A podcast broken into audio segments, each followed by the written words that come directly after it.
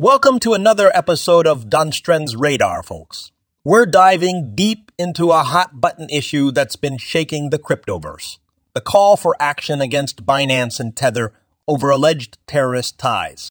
Now, this came from a Bitcoin senator, which is a pretty big deal. Here's the gist Binance, the leading cryptocurrency exchange, and Tether, the stablecoin issuer, are facing accusations of having links with international terrorist organizations. Yeah, you heard that right. International terrorism. This development is crucial for a couple of reasons. One, it raises serious questions about the role of cryptocurrencies in illicit activities. Two, it underscores the need for robust regulatory oversight to ensure safety and integrity within the digital asset ecosystem. But what does this mean for the crypto industry? Well, let's break it down.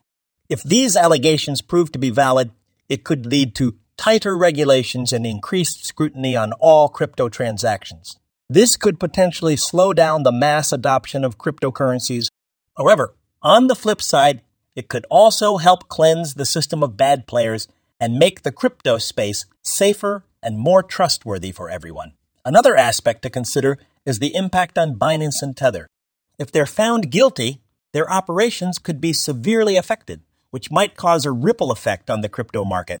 The bottom line is this while these allegations are serious, they also provide an opportunity for the crypto industry to strengthen its security measures and regulatory compliance. It's a wake up call to ensure that the crypto space is not used for illicit activities and that it remains safe for all its users. That's it for today, folks. Remember, this is a rapidly evolving situation, and we'll be keeping a close eye on how things unfold. This podcast was co produced by Daniel Aronoff and Mobile Media AI.